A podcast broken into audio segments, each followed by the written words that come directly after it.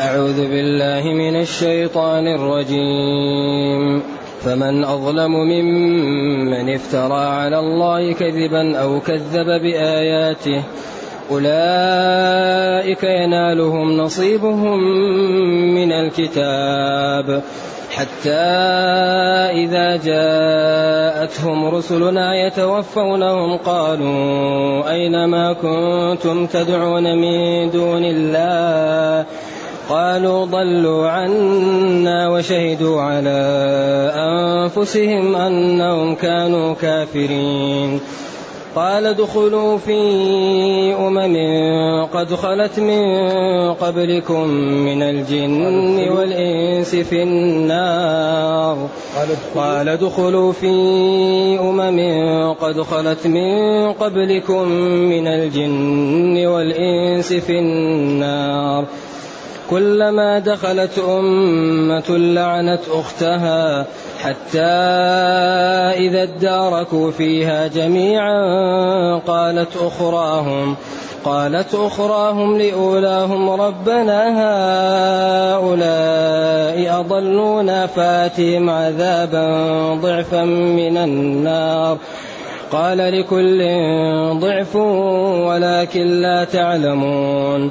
وقالت أولاهم لأخراهم فما كان لكم علينا من فضل فذوقوا فذوقوا العذاب بما كنتم تكسبون.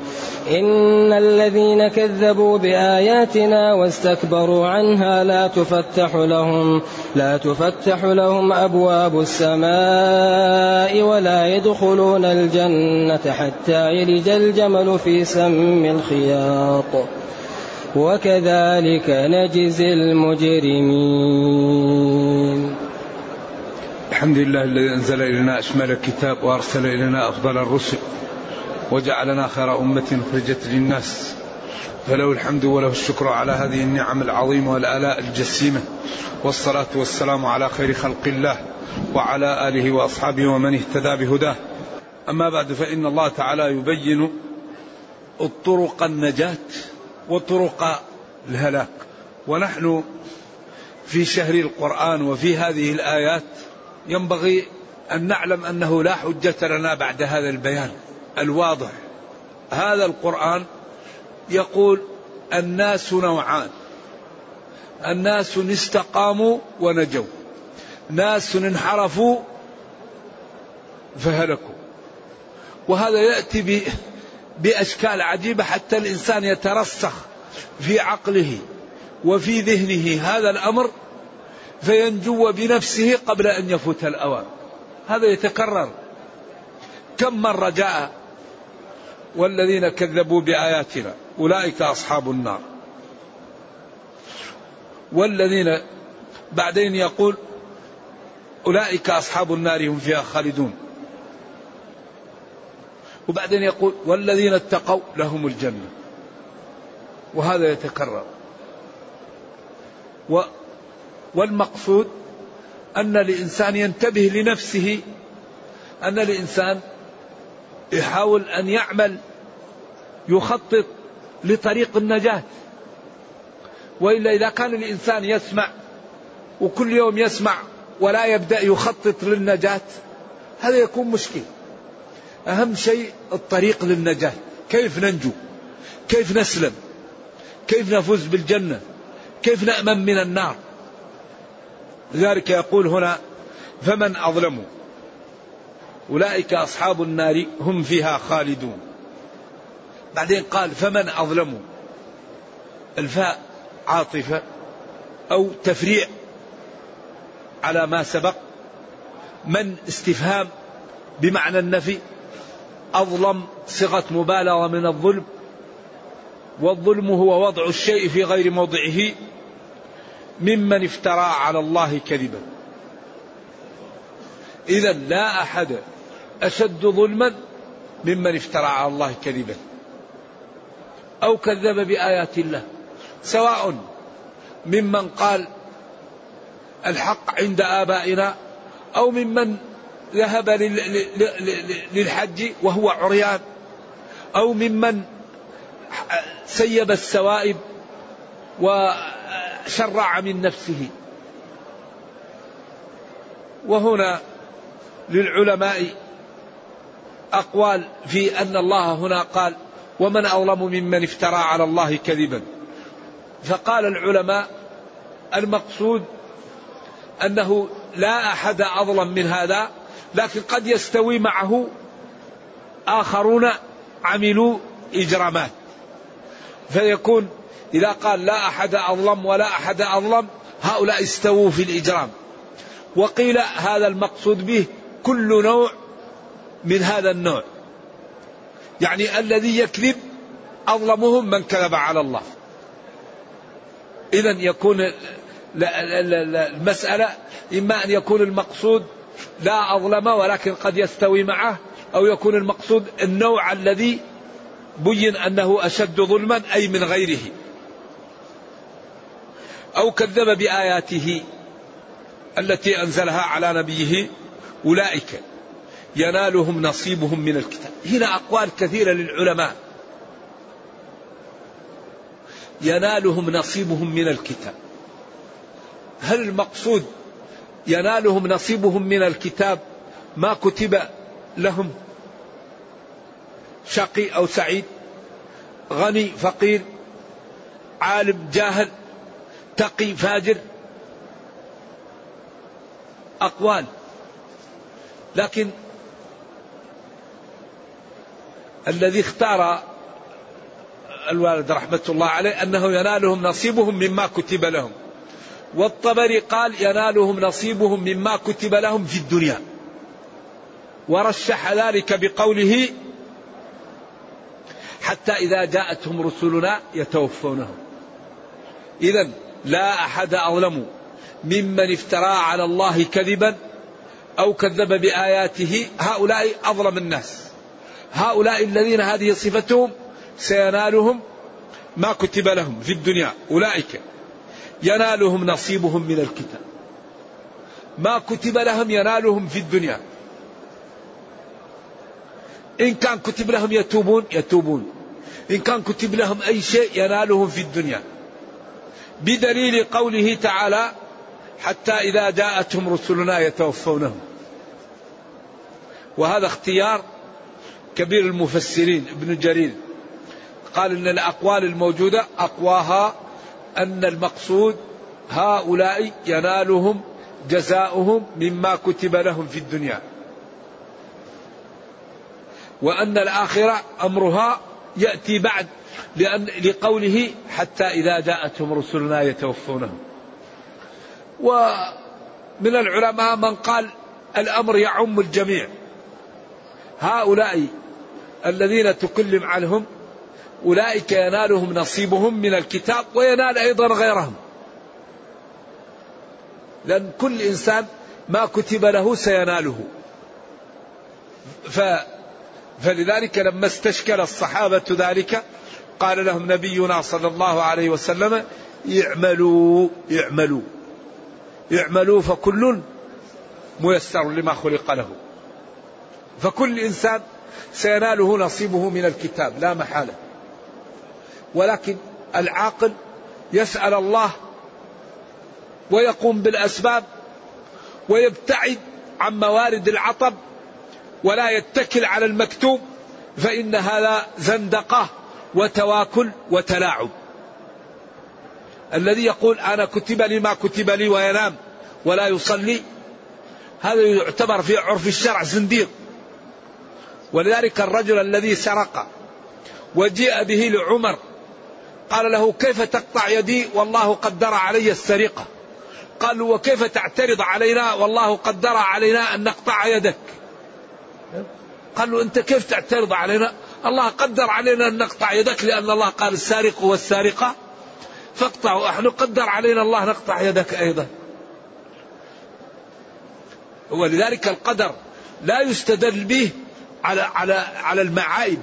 إنسان يعمل مجرم جريمة ويقول قدرها الله. نقيم عليه الحد ونقول قدره الله. لكن شيء حصل وانتهى. يعني نقول هذا شيء مكتوب. صار لا سمح الله حادث أو شيء أو خطأ. نقول هذا شيء مكتوب. ولذلك لما آه، غضب موسى على آدم وقال له أنت آدم أبو البشر خيبتنا وأخرجتنا من الجنة. فقال له أنت يا موسى كريم الله تلومني على أمر قدره الله قبل أن أخلق بأربعين فحج آدم موسى فحج آدم موسى. لأن آدم تاب وانتهت وأصبح هذا تاريخ. أما الإنسان اللي يذهب ويقتل الناس ويسرق ويترك الواجب ويقول قدره الله ما لا ي... أنت تعلم ما لا كتب في اللوح المحفوظ؟ ما في أحد يدري ما لا مكتوب له. إذا الإنسان يمشي على طريق الشرع ويسأل الله الهداية. يكثر من يا مقلب القلوب ثبت قلبي على دينك. يا مقلب القلوب ثبت قلبي على دينك هذا دعاء من؟ نبينا صلى الله عليه وسلم. دعاء النبي. يا مقلب القلوب ثبت قلبي على دينك. إذا لا أحد أشد ظلما. ممن كذب على الله وشرع تشريعا لم يشرعه وكذب بآياته. هؤلاء ينالهم نصيبهم وجزاؤهم مما كتب لهم في الدنيا. لذلك الله تعالى هو المتصرف. يعز من يشاء يذل من يشاء يؤتي الملك من يشاء ينزعه ممن يشاء يعز من يشاء يفقر من يشاء. الأمر كله بيده. فلذلك ينبغي للخلق أن ينطاعوا وينصاعوا ويستقيموا لأوامر الله. والله ضمن لمن سار تحت شرعه والتزم أوامره واجتنب نواهيه ضمن له أن يصلح له دنياه وأخرى والله لا يخلف الميعاد. ضمن الرب جل وعلا لمن استقام وعمل بشرعه وكابد الطاعات وترك المعاصي. ضمن له صلاح الدارين. تصلح له دنياه وتصلح له أخرى. والله لا يخلف وش الميعاد. إن الله لا يخلف الميعاد. ولا ينصرن الله من ينصر أوفوا بعهدي أوفي بعهدك. أوفوا بعهدي. لئن أقمتم الصلاة وآتيتم الزكاة وآمنتم برسلي وعزرتموهم وأقرضتم الله قرضا حسنا لأكفرن عنكم سيئاتكم ولأدخلنكم جنات. إذا نحن بيننا وبين الله مبايعة. فإذا دفعنا الثمن الله يعطينا المثمون وإذا لم ندفع الإنسان هو اللي يوبق نفسه. ولذلك نحن الآن بمثابة إنسان عنده رصيد. تعرفون الرصيد؟ أيوة إنسان عنده رصيد. أو كنز في عرف الأقدمين يقولوا للرصيد يقولوا له كنز. وهو جوعان وعريان ومريض ويسكن في العراء. طيب يا عبد الله اشتري ثوب. ثوبك بالي يقول اترك لي كنزي طيب اشتري علاج انت مريض اترك لي كنزي طيب اشتري منزل انت تسكن في تحت شجرة. تسكن اشتري منزل يقول لك خلي لي كنزي هذا الكتاب كل مشاكل الأمة محلولة فيه. كل ما تحتاجه الأمة مبين في هذا الكتاب. ونزلنا عليك الكتاب تبيانا لكل شيء. ما فرطنا في الكتاب من شيء. إذا أي شيء نحتاجه نفتح المصحف ونطلعه كيف الإنسان يبيع؟ كيف يشتري؟ كيف يتعامل مع الأعداء؟ كيف يكون الإدارة؟ كيف يكون المال؟ كيف يكون الزوجة؟ كيف يكون الأولاد؟ كيف يمشي في الطريق؟ كيف يعامل والديه؟ كيف يعامل جيرانه؟ كيف يتعامل مع ربه؟ كيف يسافر؟ كيف ينام؟ قال عجبا لدينكم لم يترك شيئا. هذا الكتاب تبيان لكل شيء كل ما نحتاج إليه موجود فيه. أيحسن بالأمة أن يكون عند هذا الكتاب؟ وكثير من أمورها لا تستشار فيه. إذا لا بد لنا أن نظهر للناس جمال هذا الكتاب. ونعلم أن العز في العمل به العز في التمثل العز في تطبيقه على حياتنا. فإننا إن فعلنا ذلك الله يحمينا ويدمر أعداءنا وينصرنا كما نصر المسلمين يوم الأحزاب. يوم الأحزاب كان كل أهل الأرض يقاطع المسلمين بجميع أنواع المقاطعات. وجاء الأعداء من فوق المدينة ومن أسفلها حتى وصف الله الموقف وقال إذ جاءوكم من فوقكم ومن أسفل منكم وإذ زاغت الأبصار وبلغت القلوب الحناجر. شوف بلغت القلوب الح... هذا شدة التعبير عن الخوف. قام المسلمون بما ينبغي أن يقوموا به. حفروا الخندق. وهذا الجانب إيش؟ المادي. والتجأوا إلى الله وقالوا هذا ما وعدنا الله ورسوله وصدق الله ورسوله وما زادهم إلا إيمانا وتسليما. إذا قاموا بالركنين اللذين يأتي بهم النصر للمسلمين.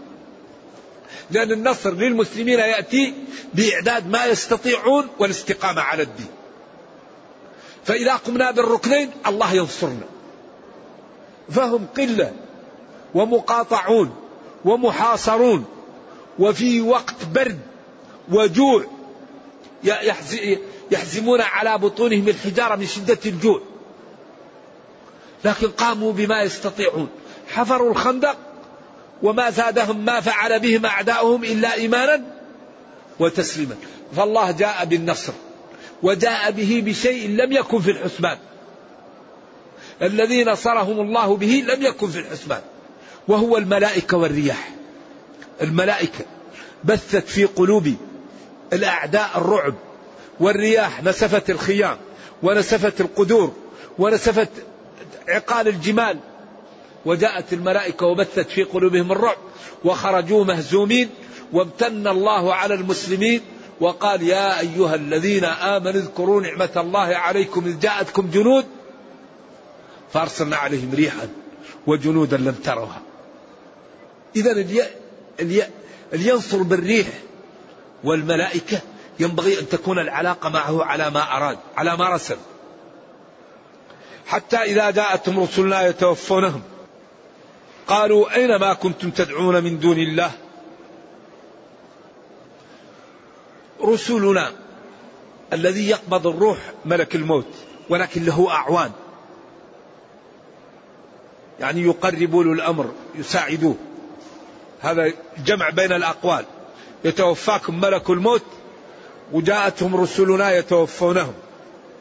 فهؤلاء يهيئون له الأرواح ويهيئون من يموت ويأتي ملك الموت ويقبضها. قالوا أين ما كنتم تدعون من دون الله؟ أين ذهب عنكم الذين كنتم تدعونهم وترون أنهم ينفعونكم؟ قالوا ضلوا عنا. ضلوا ذهبوا. ما فيه وشهدوا على أنفسهم أنهم كانوا كافرين. لكن متى؟ لا ينفع يوم القيامة هذا. لكن نحن الآن الحمد لله الأمر ينفعنا. نحن الآن لا زلنا في الدنيا. فالأمر بالنسبة لنا سهل. نتوب ونفتح صفحة جديدة. وتغفر لنا السيئات وتبدل لنا حسنات. وبإذن الله الله يعزنا في الدنيا ويرحمنا في الأخرى. أين ما كنتم؟ أين؟ ذهب عنكم الذين كنتم تدعونه من دون الله. قالوا ضلوا. ذهبوا عنا ولم نرهم. وشهدوا على أنفسهم أنهم كانوا كافرين. ذلك إذا قال الله لهم ادخلوا في جملة وفي زمرة أمم قد خلت من قبلكم من الجن والإنس في النار. إذا ما دمتم متم على الكفر. وجاءتكم رسلي وبينت لكم. وجاءتكم رسل رسلي وأنذرتكم ووضحت لكم وأقامت لكم الحجة. ولم تتبعوا ومتم على الكفر؟ ادخلوا في أمم قد خلت من قبلكم من الجن والإنس في النار. إذا هذا هو الشقاء. هذا هو البلاء. هذه هي الخسارة التي لا خسارة وراءها. هؤلاء الذين فقدوا أعمارهم ودخلوا جهنم هؤلاء عياذا بالله خسارة لا وراء وراءها. لذلك النجاة النجاة. النجاة النجاة. نحن الآن في الدنيا. والحسنة بعشر أمثالها. ومن تاب تاب الله عليه. والله لا يكلفك ما لا تطيق. لا يكلف الله نفسا إلا وسعها. ركب فيك الشهوة إن عصيت توب يمسح عنك لكن الذي لا يبالي ولا يعمل ولا ينتبه وينغرق في المعاصي أخطر شيء أنه في خطورة أن يسلب إيمانه عند الموت. وقد يخاف صاحب العصيان عند الممات سلب الإيمان. قال العلماء الذي ينهمك في المعاصي عياذا بالله مظنة لسلب الإيمان عند الموت. الذي لا يخاف ولا يتوب ولا يبالي. يمشي يمشي إذا جاء الموت عياذا بالله يشقى عند الموت. والذي يعمل الطاعات ويخاف يكون آخر كلامه لا إله إلا الله. ويوفق لأن يموت على الإيمان.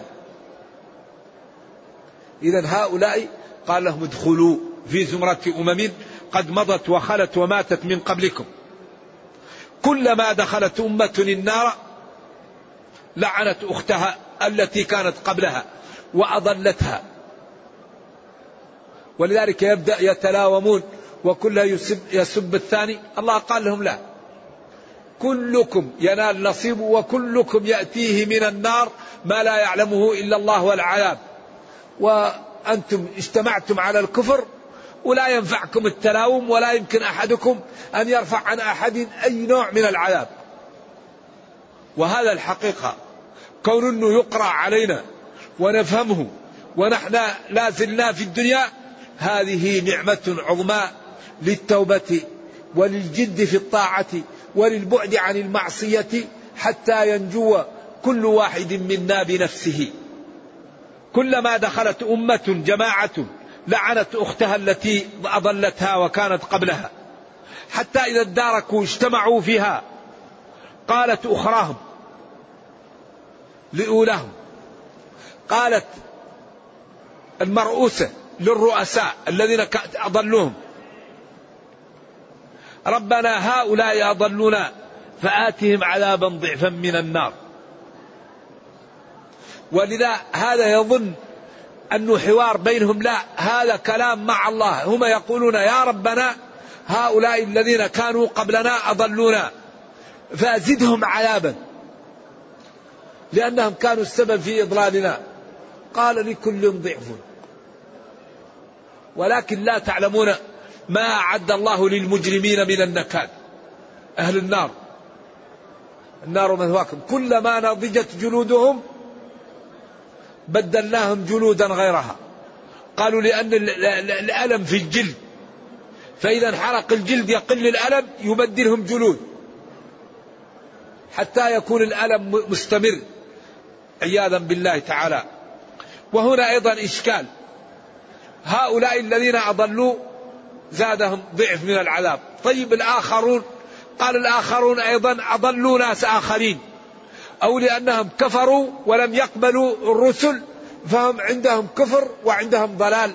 فلذلك يضاعف لهم العذاب لوجود الكفر ولوجود الضلال ولعدم قبول الحق كما كان لأولئك. قال الله تعالى لكل ضعف. مضاعف. ولكن لا تعلمون ما أعد الله لهؤلاء.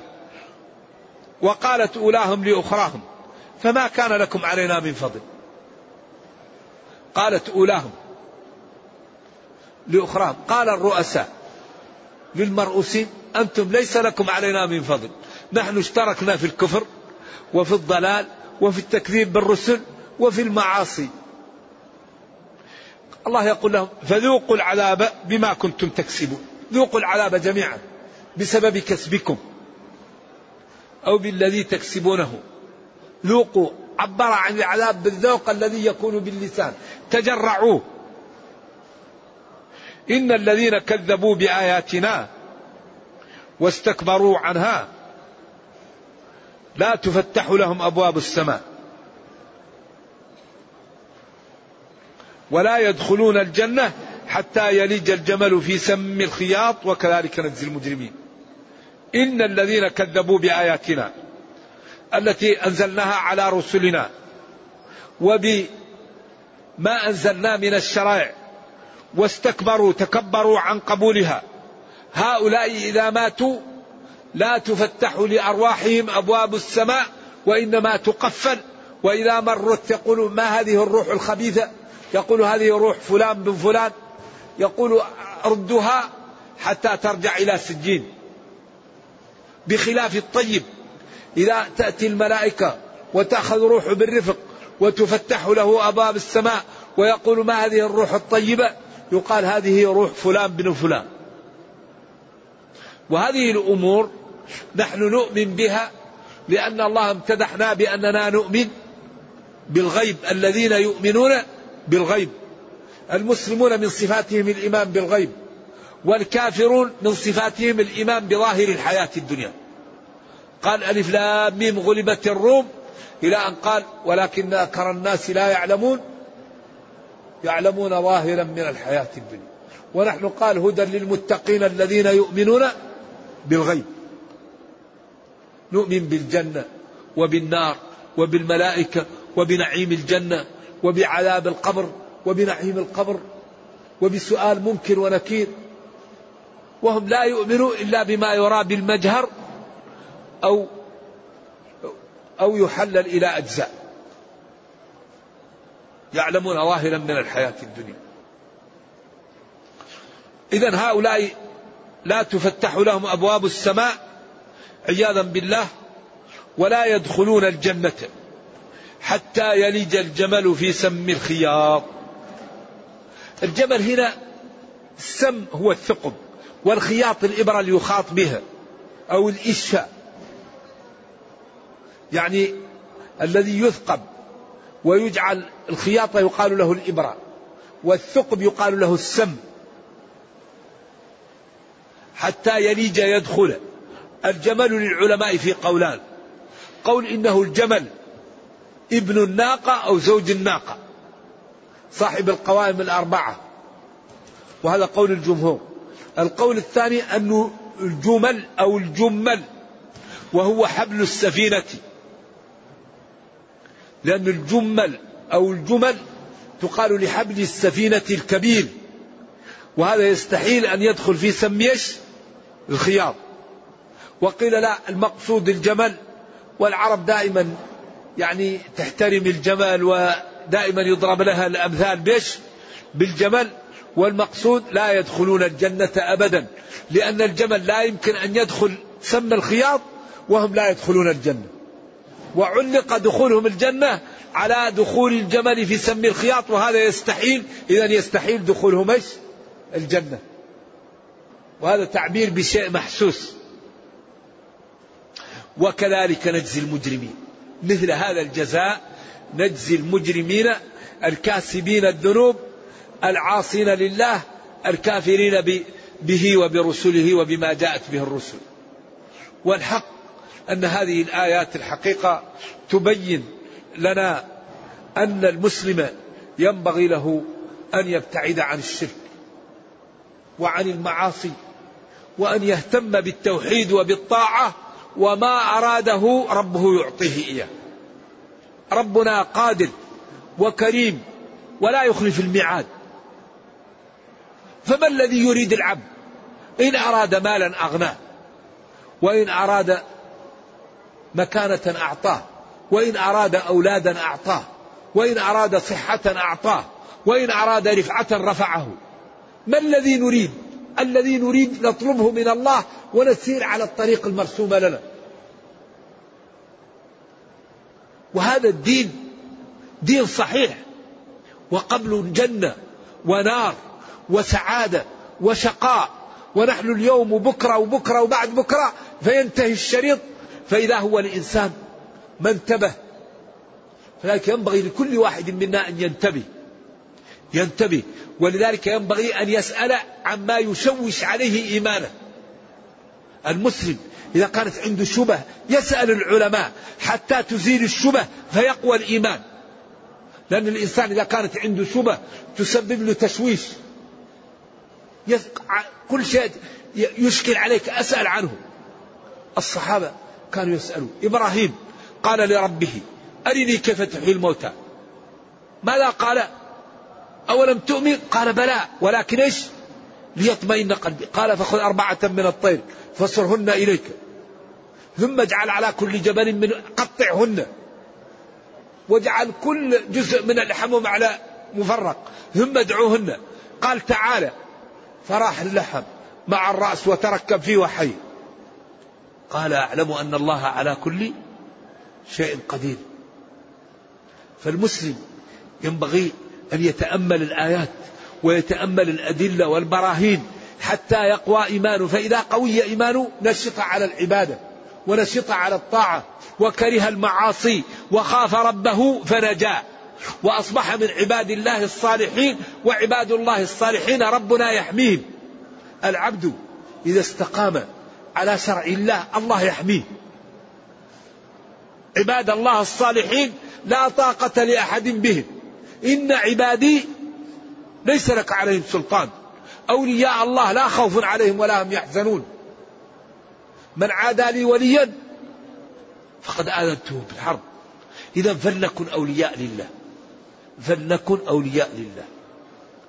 بامتثال الأوامر واجتناب النواهي وبالرفق نرفق بالمسلمين. المسلم ينبغي إذا رؤي أن ينشرح الذي يراه ويطمئن ويحب الدين. لين هين متواضع كريم يؤمن جانبه. لذلك أهم شيء نعمله نلبس الدين. الدين ما هو كلام. الدين ربقة في عنق المسلم. الدين صلاة.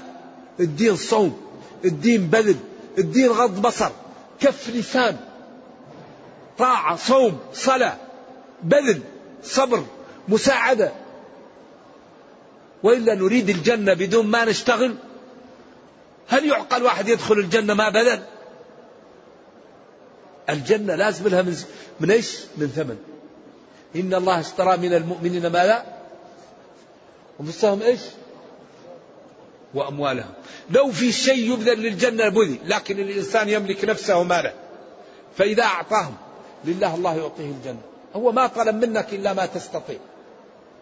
لا يكلف الله نفسا إلا وسعها. ولذلك أكثر شيء يضرنا هو اللسان البصر السمع. هذه موارد العلم أعطيت لنا لنشكر الله. وجعل لكم السمع والأبصار والأفئدة لعلكم تشكرون. هذه موارد العلم لشكر الله. فإذا الإنسان كف لسانه وحفظ ما بين رجليه بإذن الله تعالى يدخل الجنة. ونسدد ونقارب ونكرم الناس. المسلمون يجب أن يكرموا الخلق. الطيب نكرمه لأنه طيب والبطال نكرمه لإزالة البطالة عنه. فطالما استعبد الإنسان إحسانه. والله جعل جزء من مال المسلمين العام لتأليف الناس للإسلام والمؤلفة قلوبهم. إذا نكرم جميع الخلق. الطيب نكرمه لأنه طيب والبطال نكرمه لإزالة البطالة عنه. فإذا أكرمته أحبك فقبل منك. إذا نصحت أو وعظت أو خوفت أو نهيت يقبل منك. وثقوا تماما أن الله تعالى كريم وقادر ولا يضيع أجر من أحسن عملا.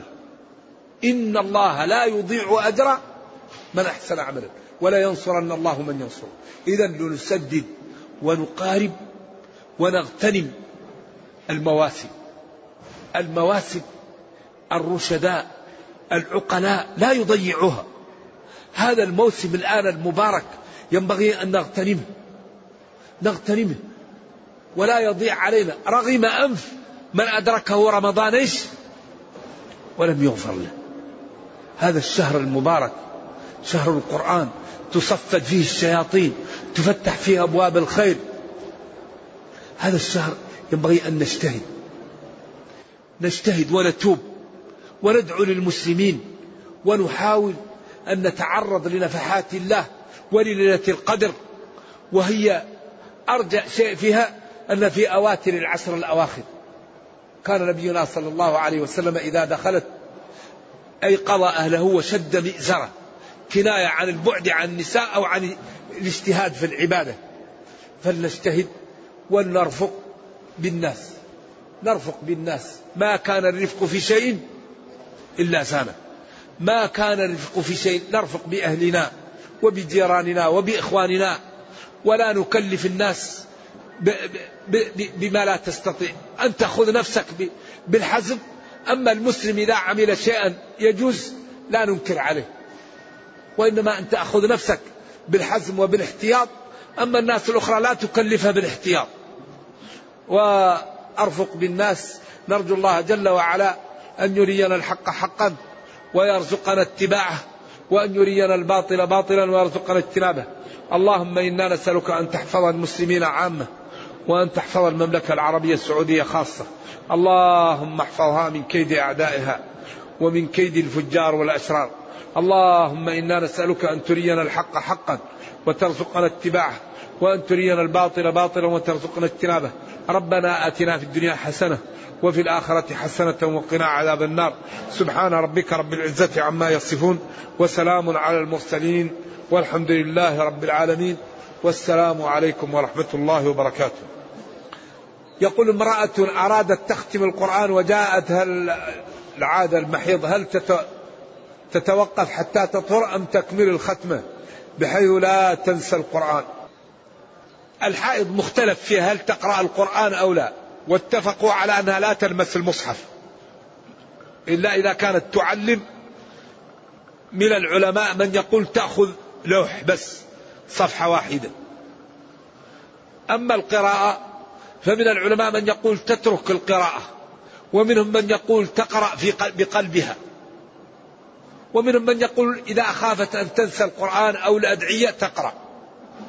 نعم. ولكن الأحوط أن الحائض تتوقف إلا بما كان أدعية يسمح لها بالأدعية. نعم. يقول كلمني عن الدعاء كلاما لا أسأل بعدك أحد. الدعاء هو العبادة. وقال ربكم ادعوني أستجب لكم. أمن يجيب المضطر إذا دعاه. وقال قليلا ما تذكرون. وقال تعالى وقال ربكم ادعوني وقال نبينا صلى الله عليه وسلم إذا سألت فاسأل الله. قال العلماء من سأل الله لا بد أن يعطيه واحد من ثلاثة. إذا لم يكن إثم أو قطيعة رحم إما أن يعطيك سؤلة أو يرد عنك بقدره من الشر أو يدخره لك يوم القيامة في أمس الحاجة لحسنات. إذا قال نكثر. قال الله أكثر. إذا أكثرت الله يعطيك أكثر. لذلك الله يقول ادعوني أستجب لكم. الدعاء لا مثله ولذلك لا يدعو الإنسان على نفسه ولا على ولده ولا بقطيعة رحم. وإذا أغضبه مسلم يدعو له بالهداية لأن الدعوة مثل الرمية. الإنسان قد يدعو على نفسه فيستجب يدعو لولده. ولذلك إذا كان نعيسا ينام لأنه قد يدعو فيسب نفسه فيستجب له. يلاقي إجابة. فلذلك الدعاء عجيب. يقول وجدت رجلا قبوريا في البقيع يستغيث بالأموات ويقول إن دليله قوله تعالى فابتغوا إليه الوسيلة وحديث عثمان بن ما بن حنيف بن عفان؟ لا بن حنيف. وابتغوا إليه الوسيلة الحاجة. يا أيها الذين آمنوا اتقوا الله وابتغوا اطلبوا إليه الوسيلة الحاجة بطاعته. إن الرجال لهم إليك وسيلة إن يخطبوك تكحلي وتخضبي. أي لهم إليك حاجة. اتقوا الله واطلبوا حاجاتكم منه لا من غيره. إذا الوسيلة هي يعني الحاجة. اطلبوا إلى الله حاجاتكم. لا تطلبوها من غيره. ولا في دليل. وعثمان بن حنيف قال لو إن شئت صبرت وإن شئت دعوت. قال له ادعو. قال اذهب إلى الميضة وتوضأ. وقل يا محمد إني أتوجه بك إلى ربي في حاجتي لتقضى لي. اللهم شفعه في. النبي دعا له. قال إن شئت صبرت وإن شئت دعوت. وعثمان النبي صلى الله عليه وسلم عمر لما كان عام الرمادة. لو كان التوسل بذات النبي صلى الله عليه وسلم لذهب إليه في الروضة. قال اللهم إنا كنا نتوسل إليك بنبيك فتسقنا وهذا عم نبيك ادعو يا عباس. والحديث في البخاري ادعو يا عباس. إذا المقصود هنا الدعاء أنه يأتيه يقول اللهم رد له بصره. وبعدين النصوص فإن تنازعتم في شيء نحن نريد المنهج يكون سليم. أما عند التطبيق يخطئ مسامح. المهم أن الإنسان يمشي مع النصوص. إذا الوسيلة الحاجة. والله قال وقال ربكم إيش؟ ادعوني. ما قال وقال ربكم اتخذوا الوسائل. والنبي صلى الله عليه وسلم قال إذا سألت ما قال إذا سألت فاتخذ لي الوسائل. قال إذا سألت فاسأل الله. وقال ربكم ادعوني أستجب لكم. وقال من يجيب المضطر؟ وقال قليلا ما تذكرون حيث جعل إجابة المضطر من الخلق الجبال. فالنجاة في النصوص. النجاة في الاتباع. ما هو قول فلان ولا فلان. اتبعوا ما أنزل إليكم. فإن تنازعتم في شيء فردوه إلى الله والرسول. تركت فيكم ما إن تمسكتم به لن تضلوا بعد إيش؟ كتاب الله وسنة نبي. ما هو قول فلان ولا فلان. إذا لا يسأل إلا الله. والقبور يؤتوا لغرضين. زيارة القبور لغرضين. للاتعاظ والدعاء لأهلها. كنت نهيتكم عن زيارة القبور فزورها فإنها تذكر الآخرة. ولما جاءهم قال السلام عليكم أهل الديار من المؤمنين. وإنا إن شاء الله بكم لاحقون. يغفر الله لنا ولكم. اللهم اغفر لأهل بقيع الغرقد إذا القبور تزار للاتعاظ والدعاء لأهلها. إنسان سيموت ويكون رميم مثل هؤلاء. فينتبه قبل أن يلحق بهم يقدم لنفسه.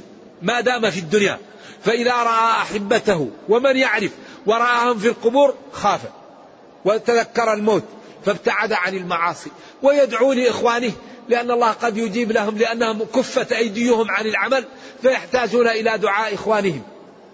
ولذلك قال ربنا اغفر لنا ولإخواننا الذين سبقونا بالإيمان. أما دعاء القبور هذا مشكل. دعاء الأموات لا يجوز. لا يجوز الإنسان يدعو إلا الله. لا ميت ولا صالح ولا ولي ولا نبي لا يسأل إلا الله. لأن الدعاء عبادة ولا يعبد إلا الله. هل تصلي لغير الله؟ إذا لا تدعو إلا الله. إلا فيما يقدر عليه البشر. فلان تقول له ناولني. أما دعاء العبادة هذا لا يكون إلا لله.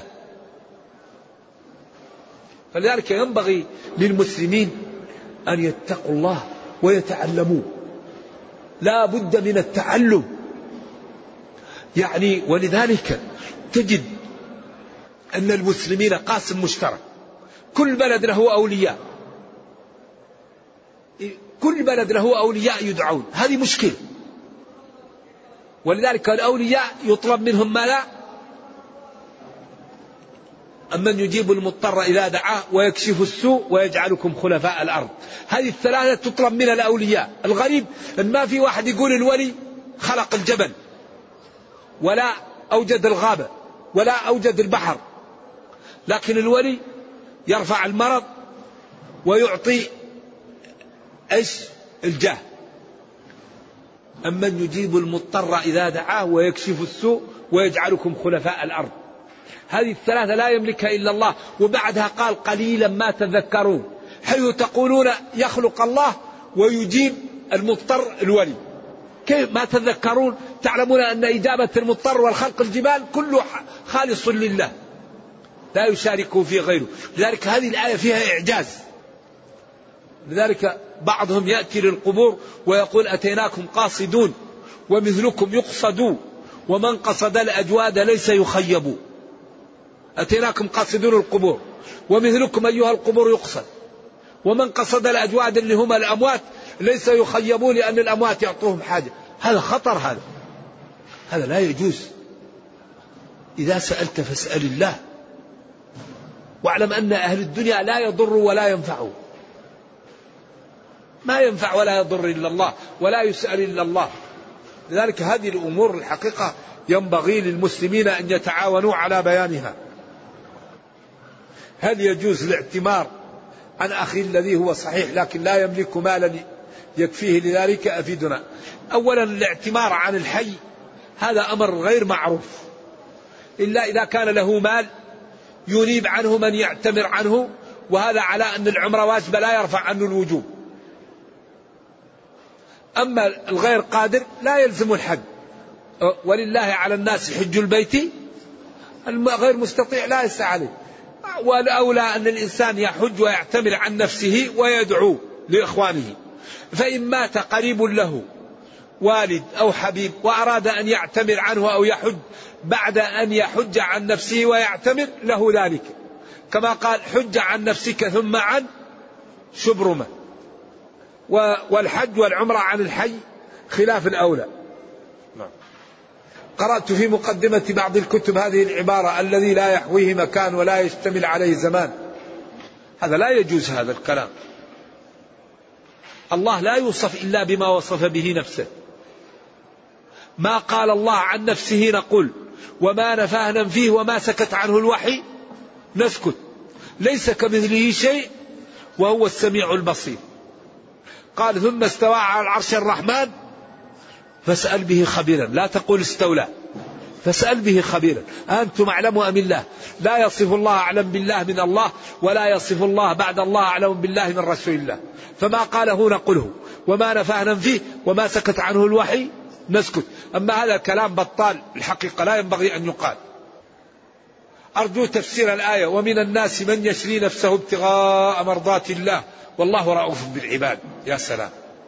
ومن الناس من تبعيضية الناس الخلق. من يشري نفسه يبيعها ابتغاء مرضات الله. باع نفسه لربه.